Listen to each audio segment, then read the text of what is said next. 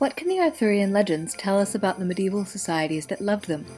I'm Lucy, and this week on Footnoting History, I'll be looking at what made giant dinner parties a good political strategy for medieval rulers, and why a popular 14th century romance features an undead knight who makes an appointment with his mortal foe in a chapel.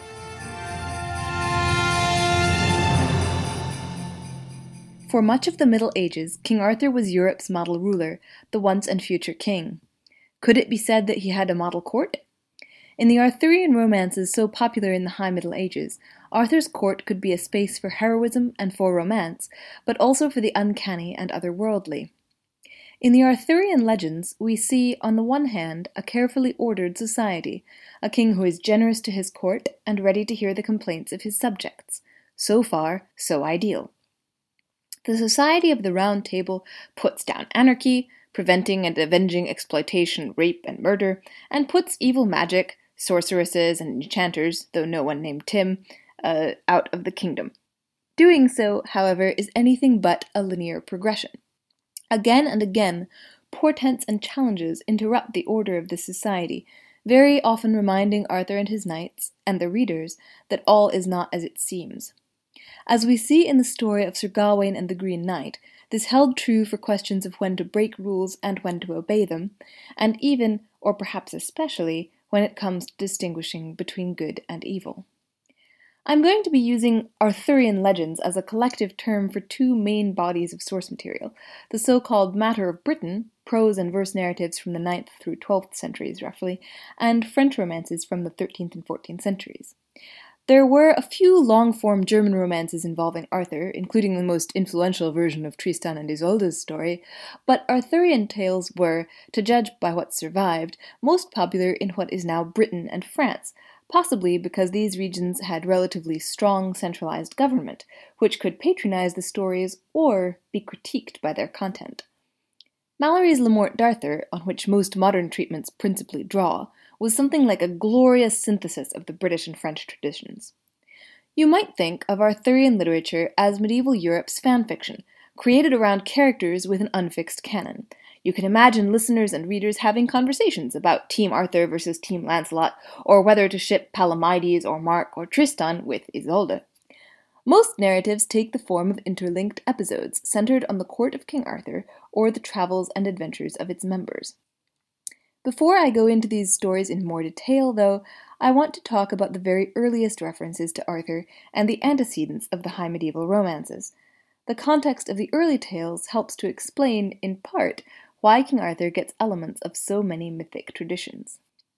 Was there a historical Arthur?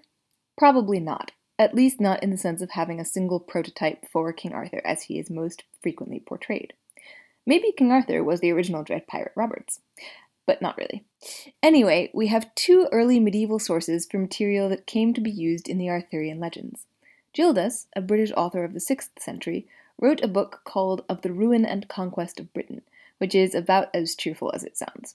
He chronicles the unsuccessful and abortive battles of the Britons with the Romans, the coming of Christianity to the British Isles, and the invasion of the Saxons, who are eventually repelled at the Battle of Mount Badon. No mention of Arthur, but wait for it. An anonymous chronicle written around 900 says that in this battle, Arthur carried the cross of our Lord Jesus Christ for three days and three nights on his shoulders, and the Britons were the victors. Most impressive. Nennius, a Welsh monk of the late 8th century, wrote a history of the Britons in which the British leader at Mount Badon is also identified as Arthur. Nennius tells us that Arthur was a great leader who fought 12 battles, a nice mythic number, and also that he had a dog. Uh, Nennius did have access to 5th century sources, which he could have used to get contemporary evidence, but he also has a lot of dragons in his story, so we must take it with several grains of salt. Subsequent centuries were studded with other notable Arthurian texts, the Mabinogion and Layamon's Brut, for instance, and these versions continued to remake Arthur and his society in the image of those who were telling and listening to the stories. That what is written is only a fraction of the oral tradition is suggested by the 12th century monk William of Malmesbury, who crossly observed that the ordinary people of Britain wove all sorts of fables and legends about King Arthur, instead of leaving the subject matter to serious and educated historians like himself. Obviously.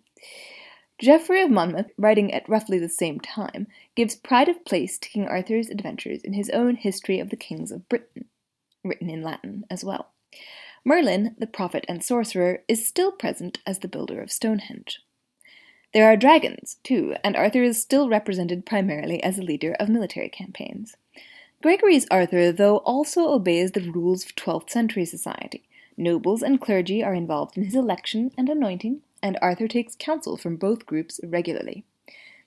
As the genre of romance developed in the 13th and especially the 14th centuries, Arthur's court would come more and more to resemble the courts where these stories were written, written, read, and heard. If you, as an ordinary individual, in, say, 1313, were to ask yourself, I wonder what the king is doing tonight. What merriment is he pursuing tonight? The answer would probably be listening to someone tell a story.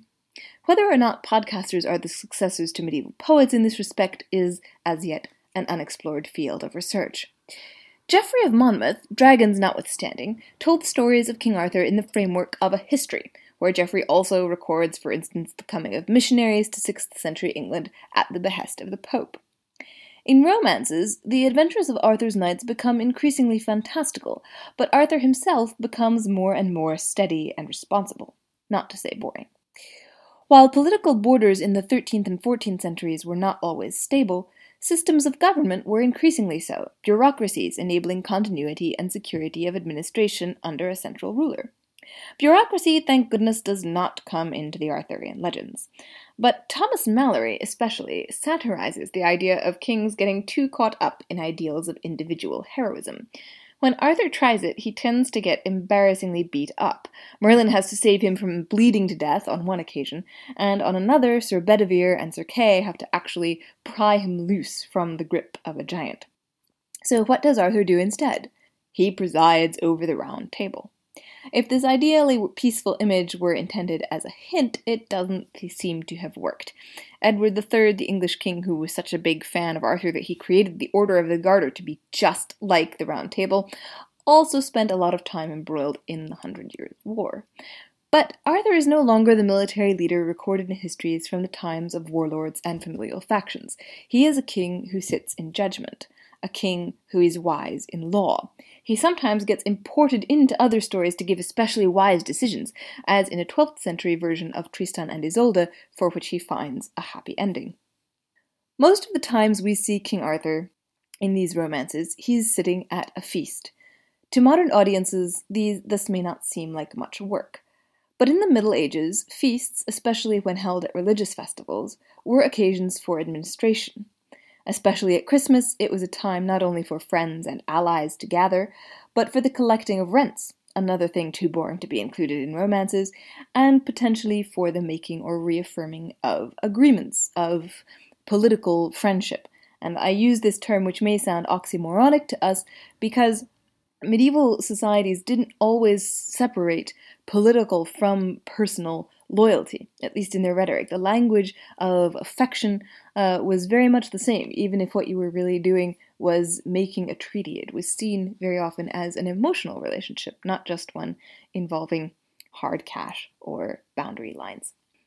Christmas, too, to return to the feast, was a traditional time for distributing favors to friends, new sets of clothes to servants, and of course lots of food for absolutely everyone, with special attention to the poor and vulnerable. Moreover, the courts of medieval Europe did Christmas parties right, Christmastide lasting twelve days. It was during this time of celebration that Arthur pulled the sword from the stone, and during this time also that the story of Sir Gawain and the Green Knight takes place. The Green Knight is one of the most outlandish apparitions of Arthurian literature, sized like a giant, entirely clad in green, and anything but jolly.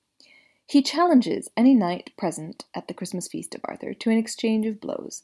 The knight chooses a spot, hits the Green Knight, and then the Green Knight gets to hit him back on the same spot, if he can. This offer is met with an awkward silence. The man is, after all, a giant. Then Arthur speaks up. No one else, he says, should have to take such a risk. He is the king. The buck stops there. Everyone acknowledges this as a really awesome thing to say. and the Green Knight agrees. But Gawain, the king's nephew, jumps in to point out that this could go really badly. What happens if Arthur is maimed or killed? So Gawain takes over and beheads the Green Knight. And then everyone took a drink while it was mopped up? No. Then the Green Knight picked up his head and said that he'd give Gawain a year before hitting back. Everyone is horrified, understandably. Next Christmas, duly, Gawain meets his fate over Arthur's protests. Now, I'm going to break the narrative suspense of Gawain and the Green Knight, which is awesome, so I apologize, in order to talk about what it does we discover the Green Knight, who has so far appeared as one, super creepy, and two, probably not quite of this world, as testified by his unnatural size and fairyland green attire, appears next Christmas as a courteous, civilized, noble host. Gawain asks for shelter at a castle, and Bertilac, the Green Knight's name, essentially tells him that he has to stay for at least a week because it is Christmas and that's what the baby Jesus would want. Bertilac serves awesome food, has a charming wife, goes hunting like any good nobleman, and lets his guests sleep in, not the least of his civilized qualities, in my opinion. There is also a lot of sexy flirtation that goes on between the lady of the castle and Sir Gawain, which is so ambiguous and multi layered that it's launched scholarly studies all its own, so I'm not going into it in detail here. Suffice it to say that they kiss, and then Gawain kisses Bertilac, as a way of indicating what has gone on. But he doesn't show his host the allegedly magical girdle which the lady gives him for protection. Very useful when you're expecting to be beheaded by a giant. When Gawain and the Green Knight finally meet, in a chapel, the Green Knight lets his ass whistle past poor Gawain twice, and just nicks him the third time as punishment for the fact that he didn't give him the girdle. Then they go home and feast some more. This is also the point where I imagine generations of English majors have asked themselves, what the heck is going on? Well, to start with, this is an unusually complex example of how Arthurian literature mixes and mingles religious traditions, sometimes matter of factly, sometimes as here with virtuosic literary technique. The figure of Gawain himself, it has been argued, is based on a Celtic sun god, as his power, in multiple legends, not just this one, is always greatest at noon, and this, his most famous and dangerous adventure, takes place at the dark of the year. As we've seen, authors like Geoffrey of Monmouth had no problem with putting Merlin and his magic into their stories alongside priests and bishops. This did not cause cognitive dissonance in audiences, contrary to what we might expect. Due to the 19th century, which was very freaked out by industrialization and secularization, oh, so scary, the Middle Ages acquired a reputation, as durable as it is undeserved, for being a more or less monolithic age of faith, this was so far from being the case, however, that some scholars have asked if, despite all the missionaries sent out in the early 6th and 7th centuries to distant areas of, Europe like the British Isles, medieval Europe was ever, quote unquote, Christianized, in the sense of being fully adapted to the Orthodox, small o, Catholic, small c, Christian faith. The popes, monks, and nuns responsible for those early medieval missions were very conscious of the potential classes between pagan cultures and the Christian religion, and in many instances worked eagerly to accommodate different views on heroism, for instance, or on taboo. This process of mutual adaptation was long and complex and difficult to reconstruct, as many of the records of conflict are in saints' lives, many of the records on accommodation only in letters. As far as we can tell, medieval societies tended to see the supernatural and the otherworldly as always imminent, always potentially present. Direct records of visions or experiences of this other world are comparatively rare, although we may be vouchsafed information about, for example, a peasant who said he saw and heard the devil in the form of a tree, although it did not please the man to speak to him, or a farmer's daughter who saw angels, and would later become known as Joan of Arc. So, Arthur, the model king of medieval Europe's courts, celebrates a model Orthodox Christmas. But he also rules a realm where the otherworldly can be almost anything. If Arthur was medieval Europe's most Christian king, his court was certainly its most pagan one. Knights with elements of ancient deities about them, Gawain or silver handed Bedivere, go on a search for the Holy Grail, the cup of the Last Supper.